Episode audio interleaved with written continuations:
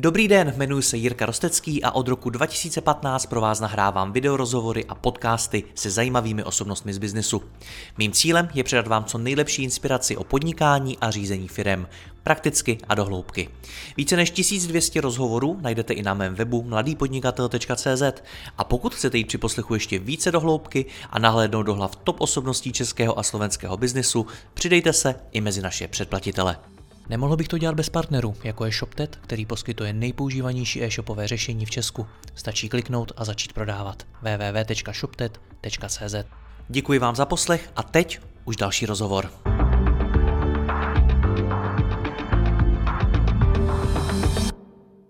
V médiích se často objevují články o tom, jaké firmy se povedlo prodat a komu. Většinou to bývají články o velkých firmách. Ale co ty malé a střední? Mohou i jejich majitelé myslet na prodej? A v čem se prodej menší firmy liší od prodeje té velké? Právě o tom si budu povídat s Margaretou Křížovou, která byla za svou kariéru u prodeje desítek firm a věnuje se mimo jiné M&A poradenství. Margareto, já vás vítám zpátky, dobrý den. Zdravím vás, Jirko. Tak já se občas setkávám s podnikateli a podnikatelkami, kteří mi řeknou něco v tom smyslu, hele, my jsme moc malí na to, aby nás někdo chtěl koupit. A přijde mi, že se na to vůbec nevěří a vůbec prodej jejich firmy není něco, eh, co by věřili, že je reálný. Je to podle vás správný pohled na věc? Nemyslím si. Eh, dá se prodat i malá nebo střední firma, i malá. Eh, může to být firma, která se pohybuje v niž trhu a může být pro někoho velmi zajímavá. Nicméně eh, dvě věci. Jedna věc je, že ten proces, když se prodává velká firma nebo malá firma, je v podstatě úplně stejný. Prostě jsou tam kroky, které nelze přeskočit. Takže to je jedna věc. A druhá věc je, že ty eh, malé firmy mohou mít ještě další příležitost, že se nemusí jenom prodat, ale mohou hledat eh, finančního investora, který e, má třeba zájem přikoupit do svého portfolia ve stejném oboru, v kterém už e, v tom portfoliu firmu má. Hmm. Takže to je vlastně ještě další možnost. A hraje tedy velikost firmy nějakou roli v tom, jak velká je šance na, na prodej? Já bych řekla, že fakt záleží na tom, jak zajímavá ta firma je. Protože i malá firma, jako když se budeme bavit o firmě, která má obrat milion korun ročně, Eh, tak si myslím, že buďme realisti, ta šance je skutečně poměrně malá. Ale pokud je to firma, která má, dejme tomu, od eh, desítek, nižších desítek milionů a dále eh, roční obrat a má skutečně zajímavý biznis, má zajímavý produkt nebo má zajímavý, jak říkám, je v niž trhu nebo má zajímavý klienty, tak může být opravdu zajímavá. Může být zajímavá pro strategického i finančního investora. Hmm, stejně, je to v něčem specifický, v něčem jiný, když prodávám tu malou firmu? Musím vědět, uh, proč a komu to chci prodat. Uh, tady u těch menších a středních firm uh, je větší pravděpodobnost, že budou vědět okruh těch potenciálních zájemců. Když budu prodávat obrovský kolos, který je jako lídrem třeba ve svém oboru na českém trhu nebo na českém a slovenském trhu, tak se dá velmi dobře vytipovat eh, nějaký shortlist potenciálních zájemců. Když budu eh, skutečně malá nišová firma, tak eh, vím zhruba, kdo ten, kdo ten zájemce může být jako ten, ten prodávající.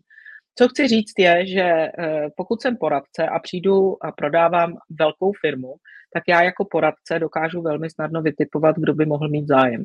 Když budu prodávat malou firmu, tak budu chtít eh, od toho prodávajícího spíš slyšet, kdo si myslí, že by mohl mít zájem, protože je mhm. to velmi úzký, uh, úzký okruh zájemců, který já jako poradce nemusím vůbec znát. Hmm. Z čeho podle vás ta nedůvěra v to, že ti majitelé malých a středních firm dokážou svoji firmu prodat, v čem podle vás pramení? Eh, myslím si, že částečně je to daný i určitým mediálním obrazem eh, nejenom investic, což je o čem mluvím velmi často, že jako firmy získaly miliardu, tudíž kdo si přečte v časopise, že někdo získal jako startup miliardu, tak si ostatní startup myslí, že to v podstatě není problém. A to samé vlastně píše se jenom o těch velkých transakcích. O těch malých se velmi často nepíše, přestože se dějou. A z toho vyplývá, že majitel malé nebo střední firmy si řekne, jo, tak oni se prodávají jenom ty velcí hráči, což není pravda. Takže to je určitě jeden důvod. A druhý důvod je, že si možná nevěří, že mají v té firmě nastavený všechno tak, jak má být, protože když se začne prodávat, když se zač, zahájí ten proces, tak samozřejmě, eh, než se jde ven na trh, tak je potřeba v té firmě takzvaně uklidit. A co si budeme říkat, prostě v těch malých firmách, ať to není nic jako, eh, teda předpokládám, zlý úmysl, tak se tam prostě některé věci dělají takzvaně na punk. Eh, a některé procesy tam nejsou nastavený a prostě ta firma vznikla a eh, je tam taková trošku jako hektika. A možná, že z toho i plyne takový jako strach nebo obavy, Ježíš, teď sem někdo přijde a začne se nám jako do toho dívat, začne nám koukat pod ruce, pod pokličku. My tady vlastně nemáme to jako nastavený, jak bychom možná měli. Takže já bych řekla, že to je taková jako kombinace eh, nevěřícího majitele, že i malá firma se může prodat a trošku jako to bankový podnikání. Hmm. Ty malé a střední firmy většinou jsou závislí na svým zakladateli, který je pravděpodobně řídí, Velmi často tam není ani žádný management a podobně. A z mé zkušenosti je tohleto jako další důvod toho strachu, proč se ten majitel bojí to prodat, protože v tom vnímá nějakou velkou slabinu a současně to vnímám i na té druhé straně, že ti potenciální hmm. kupci tu firmu pak nechtějí koupit. Jak velký problém to podle vás ve skutečnosti je? Hmm. Jo, tohle je, řekla bych, možná spíš obava na straně těch kupujících, Eh, a taky to, že velmi často jsou všechny obchodní kontakty navázané na toho majitele. Z čehož plyne obava, že když ten majitel odejde, tak eh, v podstatě jako se ty vztahy zpřetrhají. Proto je velmi často eh, podmínka prodeje, že tam ten majitel musí po určitou dobu zůstat a, a vlastně před, jako zajistit ten, ten hladký přechod. Ale na druhou stranu jako nebuďme úplně tak eh, negativisti, negativističtí, eh, protože určitě jsou i prodeje, kde vlastně se položí karty na stůl a řeknou, řekne se, OK, tak máte zajímavý produkt nebo máme zajímavý produkt, službu, nemáme tady nastavený, eh, nastavený procesy, nemáme úplně jako management, ale pro toho kupujícího to může být natolik zajímavý, že se dohodnou, že vlastně se to tam vybuduje. Jo, a pokud ten kupující s tím je OK a je na to připravený a není to jako překvapení, což by nemělo, protože i u prodeje malých firm probíhá due diligence, tak to může vlastně pro tu malou firmu být opravdu vstup do toho profi světa, kdy mu ten kupec vlastně pomůže buď ho začlenit do svých struktur, anebo prostě to do, dovybudovat. Jo, pokud je to prostě obou straně zajímavý, tak si myslím, kde je vůle, Eh, a, a nějaký účel jako vize, tak proč to, tak by to mohlo takhle proběhnout. Hmm. Když mluvíte o té zajímavosti, musí to pro toho potenciálního kupce být zajímavé. Co tu zajímavost vytváří? Uh, jak jsem říkala, může to být zajímavý produkt, mnohdy to může být opravdu ten niž trh, kdy pro toho velkého hráče není zajímavý to budovat, Eh, ale může to být zajímavý to mít ve svém portfoliu. Eh, určitě to je zajímavý prostě biznisově. Eh, máte něco, co já chci taky a chci to mít teď a nechci to mít až za tři roky, než bych to vybudoval. Takže je to zajímavý produkt, služba, něco, co komplementárně doplňuje ten můj biznis. Já si myslím, že to je jako asi to, to nejzajímavější. Hmm. Co to co tohle to znamená pro moje uvažování nad budoucností mý firmy, nad tím, jak ji rozvíjet, aby jednoho dne byla pro toho kupce zajímavá? Já vím, že když řeknete měj zajímavý produkt nebo něco takového, tak je to jak z příručky o podnikání, taková hmm. jako základní rada. Ale samozřejmě ta realita je potom jako mnohem náročnější a složitější. Spousta těch firm prostě nemá nějaký jako úplně exkluzivní produkt a podobně. Ale stejně mě zajímá, jak oni s tím teda můžou naložit, aby se do budoucna stali atraktivními pro potenciální kupce? Hmm. Uh, já musím říct, že mě mnohdy překvapuje, uh, jak málo uh, lidi vědí o svém oboru. jak málo ví o tom, co se v tom oboru děje teď a co se tam bude dít. Samozřejmě nikdo nemáme skleněnou věšteckou kouli, ale na druhou stranu informace mají dneska cenu zlata a schopnost spojovat si informace a souvislosti je schopnost, která, která by se měla učit ve škole. A já chápu na jednu stranu, když se s těma lidma bavím, tak mi řeknou, no jasně, ale jako já nemám prostě čas jako tohle všechno sledovat, protože tady jako buduju firmu. Ale bohužel to spolu souvisí.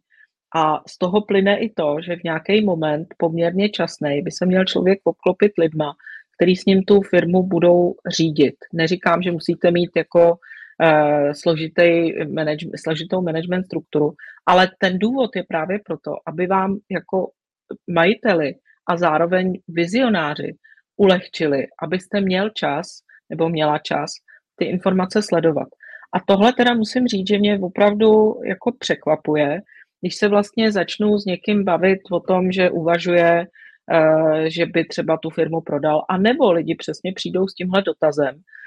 Eh, chceme tu firmu za čas, buď to eh, prodat část finančnímu investorovi, nebo uvažujeme o prodeji úplným, což jako ne každý takhle uvažuje úplně od začátku, ne každý staví tu firmu od začátku na prodej, ale OK, začneme se bavit teda, co vlastně se v tom oboru děje, kdo jsou hlavní hráči, co se děje na trzích, kde jsou ty lídři toho globálního trhu, co oni dělají, protože samozřejmě většinou se to vrátí, jako dostane sem s nějakým spožděním uh, z těch, z těch uh, trhů, dejme tomu amerických. A, a vlastně najednou jako zjistím, že ty lidi toho zas až tak o tom oboru moc nevědí. Hmm. A samozřejmě jedna, jeden problém je ten, že jsou prostě zavalený těma každodenníma, tím každodenním řízením firmy, ale na tohle si prostě musím udělat čas, pokud tu firmu chci směřovat někam, kde bude jednou zajímavá, ať už pro toho finančního nebo pro strategického investora. Prostě bez toho to nejde a tohle bych řekla, že je vlastně jedna z uh, takových bolestí těch malých nebo středních firm, že na to prostě ty lidi nemají čas, ale myslím si, že to je strašně důležitý. Hmm. Když ale říkáte, že uh, jim chybí informace o jejich oboru, tak uh, o jaké informace jde? Jsou to informace o tom, kdo jsou uh, ty lídři toho oboru, co se v tom oboru děje. To opravdu, pardon, Margareto, to, to ti lidé opravdu neví, kdo je třeba největší v jejich oboru a podobně? Světově, celosvětově, mnohdy ne. Mnohdy ne. A, a to jsou ty, to jsou ty trendsetři. E, já teď nechci, aby to vyznělo jako, že majitelé malých a středních firm jsou nevzdělanci. To není o tom. Ale jako velmi častá odpověď je, já na to prostě nemám čas. Já teďko jedu, protože máme třeba tady, jsme úspěšní, máme zákazníky, máme úspěch, ale jako je vlastně důležitý být jako v krok napřed. Jo, vědět, co se děje, kdo koho koupil, kdo, eh, kdo koho prodal, proč, proč ho někdo koupil. Jako já věřím na to, že to, co se děje na těch trzích globálních, prostě přijde postupně sem. A to by ten majitel té firmy o tom svém oboru měl vědět. Eh, někdo si na to najme poradce, konzultanta, s kterým se sejde jednou za měsíc a baví se prostě na obědě nebo u kafe o tom, co se v tom oboru děje a někdo to sleduje sám a někdo to nesleduje. Ale tohle já považuji za jednu z eh, jako velmi důležitých věcí. A nejenom proto, když chci tu firmu prodat. Jako to není, eh, jako i když tu firmu chci prostě budovat nějakým směrem, který je zajímavý. Jako uh, upřímně řečeno, jako existuje v minulosti mnoho a mnoho příkladů, kdy firmy jenom proto, že byly přesvědčený, že prostě ten jejich obor bude tak, jak si oni myslí, tak na to dojeli. Nakonec eh, jako asi bychom mohli říct řadu příkladů, že jo? Nokia, Blockbuster a, a další a další, Kodak. To jsou takový ty světově nejznámější příklady, který, kterými hmm. v rozhovorech zmiňuje spousta lidí. Vnímáte, že se to děje i mezi těma malýma středníma firmama v Česku? Že, jsou, že vlastně tak... ztratí svoji relevanci pro ten trh? Myslím si, že jo. Já teď nevysypu z rukávu firmy, kterým se to stalo, protože jsem se s nima asi nepotkala, Ale, ale určitě takové firmy existují a bohužel se o nich možná ani nikdy nedozvíme, protože se ztratili v propadlišti dějin. Hmm. Ale já teda se přiznám, že na tohle to věřím, uh, ani nemusíte podnikat. Prostě v dnešní době, v dnešním světě jsou ty informace a spojování souvislostí strašně důležitý. Hmm. Zkusme se o to ještě zastavit. Pokud je to tak důležitý, tak OK, uh, radíte, sleduj, co se v tom oboru děje ve smyslu, kdo koho koupil. Co dál? Co dál bych měl sledovat? To není jenom kdo koho koupil. Co jsou vlastně eh, nějaký trendy, eh, do čeho ty firmy investují, jaký třeba lidi najímají, jako teď myslím ty top, top, protože někdy to je, eh, někdy si říkáme, jako proč tam tenhle člověk přišel, eh, co tam bude dělat. Eh, možná i je to úplně jednoduchá věc, nastavit si nějaký alerty, eh, koho chci sledovat, co chci, jaký firmy chci sledovat, jaký lidi chci sledovat. Jako dá se opravdu získat jako spousta informací a není to vůbec jenom kdo koho koupil, ale um, jako když prostě jako sledujete uh, určitý obor, určitý lidi, určitý firmy po dobu, dejme tomu, 6 měsíců až 12 měsíců, tak vám z toho začnou vypadávat určitý trendy, určitý patterns, eh, vzorce, určitý, jako a říkáte si, jako proč tohle a dělá to třeba i ta konkurence a najednou prostě se vám jako ten obrázek začne jako dávat dohromady, je to prostě, je, je to zajímavý. Možná mě, mě k tomu napadá otázka, jak ty informace číst. Jo? Vezměme si třeba tu asi takovou tu nejtypičtější informaci, která ke mně může přijít, to je to, kdo koho koupil. Čtu hmm. zprávu, hmm. nějaká firma koupila někoho z mýho oboru. To si může přečíst každý, ale vnímám, že ten majitel firmy by to měl možná číst trochu jinak než ostatní. Měl by v tom hledat něco dalšího a mě zajímá, co podle vás. Příležitosti. Příležitosti, které člověka třeba nenapadnou. Uh, napadá mě ještě další věc, kterou sledovat. Samozřejmě k tomu patří i kapitálové trhy. Patří k tomu uh, vývoj uh, kapitálových trhů akcí. Proč některá akcie jde nahoru, proč jde některá akcie dolů. Já třeba, kdybych podnikala v e-commerce, tak si dám, nastavím sledování zpráv o Amazonu. O všem, co dělá Amazon. Amazon je dneska trendsetter, přestože já e-commerce není jako něco, čemu bych se nějak zásadně věnovala. Ale ta firma mi přijde neskutečně zajímavá. Vlastně se přerodila z nějakého jednoduchého e-shopu na marketplace, dál se přerodila na poskytovatele iCloudu, poskytuje a, a dneska vlastně přemýšlí o tom, jak změní způsob doručování, Eh, má eh, audiotéku, má prostě ten záběr je obrovský a myslím si, že když člověk bude sledovat někoho, jako je Amazon, který je vždycky jako krok napřed a je trošku jako v závěsu těch velkých globálních technologických hráčů. A tak jako nenápadně vlastně uh, si dál jako rozšiřuje tu svoji působnost na trhu. A a když sleduje člověk, co dělají, a samozřejmě část toho, co dělají, určitě není veřejný, tak je evidentní, že prostě oni uh, dokážou do určité míry, nechci říct předpovídat, ale odhadnout, kam ten trh půjde, kde budou peníze, kde budou příležitosti. Takže tohle mám na mysli. Jo, najít si prostě uh, podobné firmy a nemusí to být vždycky ty, ty největší heroes, i když Amazon dneska už jako ten hero je. Jo, ale dávám příklad, že třeba u Ama- já mám Amazon nastavený, jako sleduju kolem něj všechno. A je to nesmírně zajímavý. A, a člověk prostě, který by se pohyboval ještě navíc v tom e-commerce, tak tam určitě ty příležitosti najde. Já vím, že spousta lidí vám řekne, hele, Amazon to je pro nás úplně jiný vesmír, my jsme na to strašně malinkatý, my děláme mm-hmm. ty desítky nebo 100, 100 milionů ročně. Uh, pro nás je to prostě strašně daleko. A jestli Amazon něco vymyslí, objeví a tak dále, tak to ještě předtím musí převzít spousta dalších firm v Česku, nevím, hmm. Alza a tak dále. A možná za několik let teprve my, protože na to nemáme prachy, ani nevíme, jestli se to uchytí a tak dál. Jak byste na to, to reagovala, že vlastně ty, ty velké firmy, my se nemusím bavit jenom o Amazonu, každý ten obor má nějakého svého takového trendsetra, tak eh, že jsou pro ty malý a střední příliš vzdálení. Já bych asi na to řekla, jak začínal Amazon. Prodával knížky přes internet. Hmm. Určitě v tu chvíli eh, nebyl, jako že by měl prostě za zádama ne, nekonečný finanční možnosti, ale věřil, že prostě vzít, eh, začít prodávat a začít prodávat eh, zboží třetích stran je ta správná cesta a udělali to. Jo, takže já si myslím, že odpověď na to je nevymýšlet, proč, proč nám to nejde, protože jako co, na, co jsou ty bariéry, ale zkusit přemýšlet, jak bych to mohl udělat, abych, to, abych se tam dostal taky, nebo abych eh, mohl tuhle příležitost využít taky. Já vím, že to zní jako velmi vznosně, ale velmi často se lidi ptají, proč to nejde. A já myslím, že ta správná otázka je, jak to udělat, aby to šlo třeba v malém. A to je zase to, proč jako lidi se drží zpátky, no oni to můžou dělat jenom ty velký.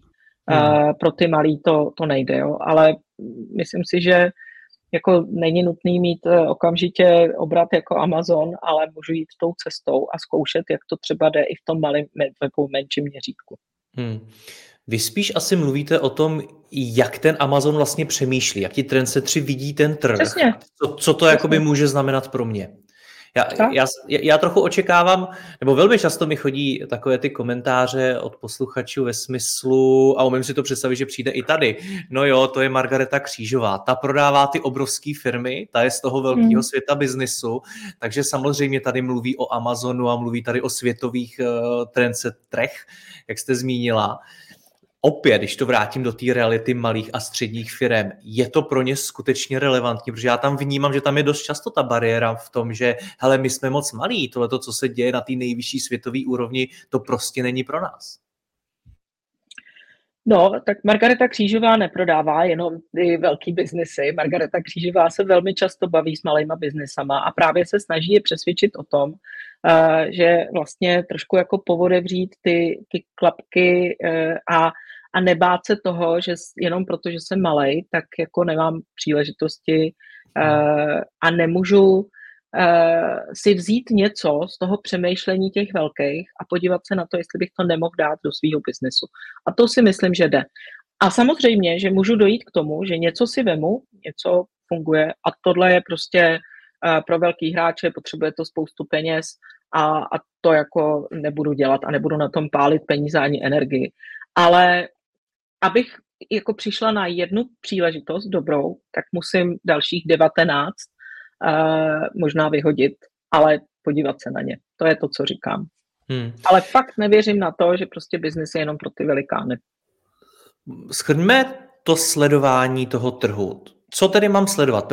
Teď mě to zajímá konkrétně. Zmínili jsme tady takový ty největší trendsetry, ala Amazon, ala, ala další, prostě z toho mýho oboru. Pochopil jsem, sleduj konkurenci, co dělá, mm-hmm. sleduj ty, co tě můžou ještě potenciálně koupit, ty český i ty zahraniční. Ještě něco, na co byste zaměřila svoji pozornost právě z hlediska toho prodeje firmy? Jo, eh, já si myslím, že je potřeba si vytipovat, jednak je teda velká bariéra lidí eh, angličtina. Jako fakt každému a, a výmluvy typu je mi 50, je mi 55, já už se anglicky nenaučím, bullshit. Eh, prostě když neumíte anglicky, tak máte informace takhle, když umíte anglicky, a notabene dneska s různýma aplikacemi, které vám pomůžou s překladem, tak prostě ten svět najednou vypadá jinak a v podstatě udělat si nějaký svůj, eh, jako svoje biznisové zprávy, sestavit si zdroje, který chci sledovat. A v tomhle bych doporučila eh, je umělá inteligence, která pro mě je úžasná věc. A používám třeba aplikaci Perplexity, eh, která vlastně vyhledává články, vyhledává zdroje. Takže já si tam můžu zadat, jaký jsou tři největší hráči globální uh, v mém oboru. A teď dostanete třeba šest zdrojů, šest článků. A samozřejmě na začátku je to mravenčí práce, je otázka, jestli si vezmete nějakého studenta šikovného, který vám tenhle ten předvýběr udělá. ale je to teda Perplexity jenom v angličtině, ale vlastně najednou máte svoje zdroje. Jestli tam teď vidím, že hledáte Takže, Podíval jsem se, eh, ano. jo, a to je, to je úžasný, protože to hledá skutečně z existujících zdrojů. To je vlastně další level nad normálním vyhledáváním.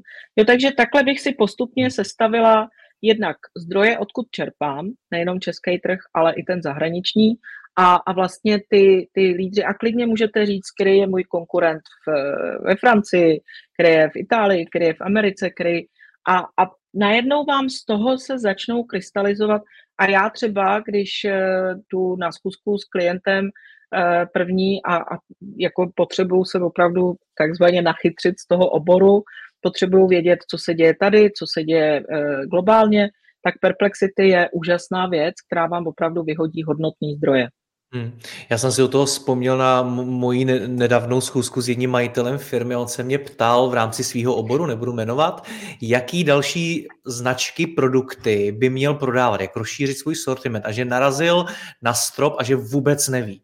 A já jsem to hmm. zadal do ChatGPT a řekl jsem, řekl jsem, ať mi to vypíše včetně zdrojů nejprodávanější značky v jeho, v jeho segmentu v Americe. Ono hmm. mi to vypsalo 10 značek a on většinu z nich vůbec neznal. No. Což mě třeba jako vel, velmi překvapilo. A jsme u toho. No, je, to, je to game changer právě z hlediska uvažování nad budoucností své firmy, nad strategií, obecně možná nad budoucností. Hmm. Právě, hmm. právě ten rozmach eh, té umělé inteligence. Uh, je, já si myslím, že uh, lidi jsou rozdělení do dvou táborů. Jeden, který, ježišmarja, to je, prostě, to je, to není pro mě. To jsou ještě, to je ta jako trošku lepší varianta. Pak jsou ty hmm. fatalisti, kteří věří, že nastal konec světa. Uh, a pak jsou lidi, kteří pochopili, že to je obrovská pomoc, obrovský zrychlení, protože například to, co vám vyplivne v úvozovkách to perplexity, byste na Google hledal jako myslím si, že minimálně půl dne. Chce to práci, jste no. hmm. schopnej jako googlista.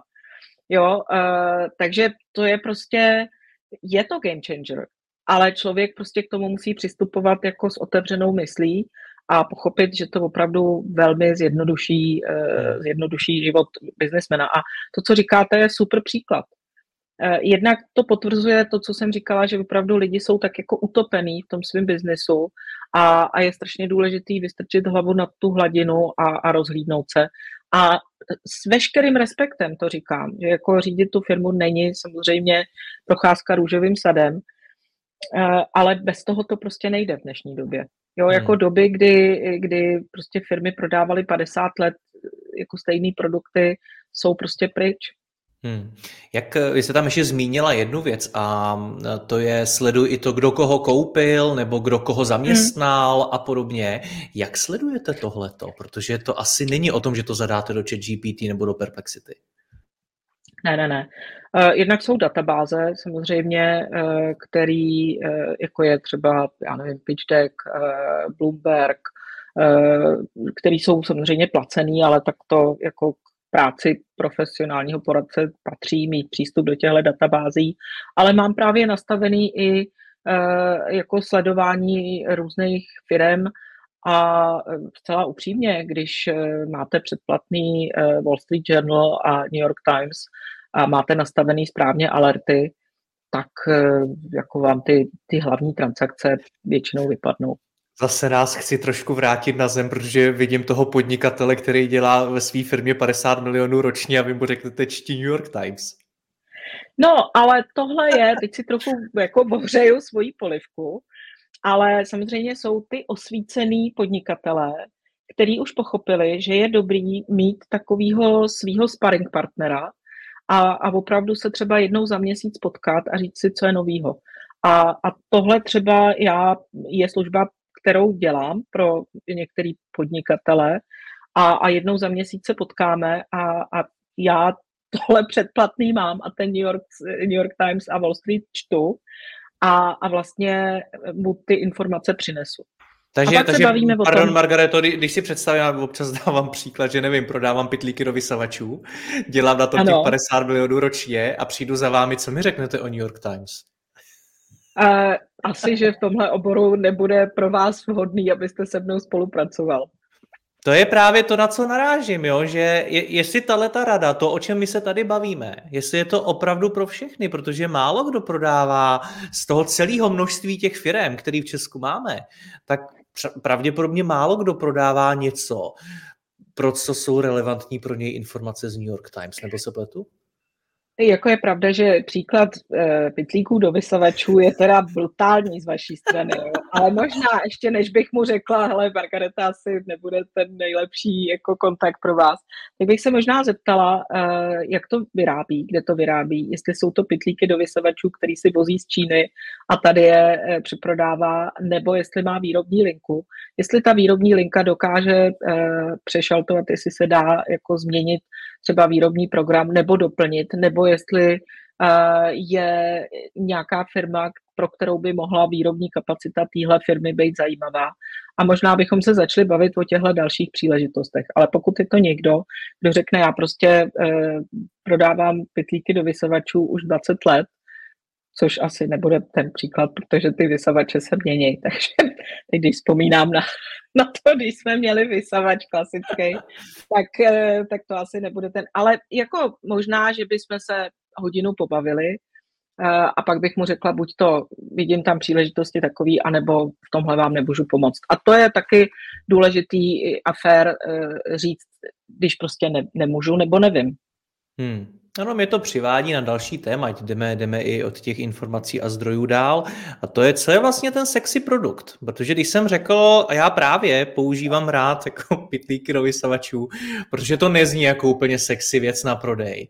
Ale takových věcí já prostě můžu zmínit celou řadu, co prodávají podnikatelé kolem mě.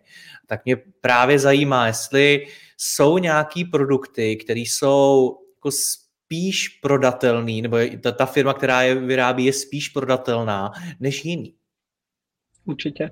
Určitě, jako zase, buďme realisti. Děkuji, že posloucháte tento rozhovor. Jeho zbytek je určený exkluzivně pro naše předplatitele, kteří si mohou poslechnout i celou řadu dalších top osobností českého a slovenského biznesu. V poslechu můžete pokračovat během chvíle na mladýpodnikatel.cz lomeno předplatné. Zakoupením předplatného navíc podpoříte i moji práci a budu tak moci tvořit další rozhovory a inspiraci pro vaše podnikání a vaši kariéru. Děkuji vám, Jirka Rostecký.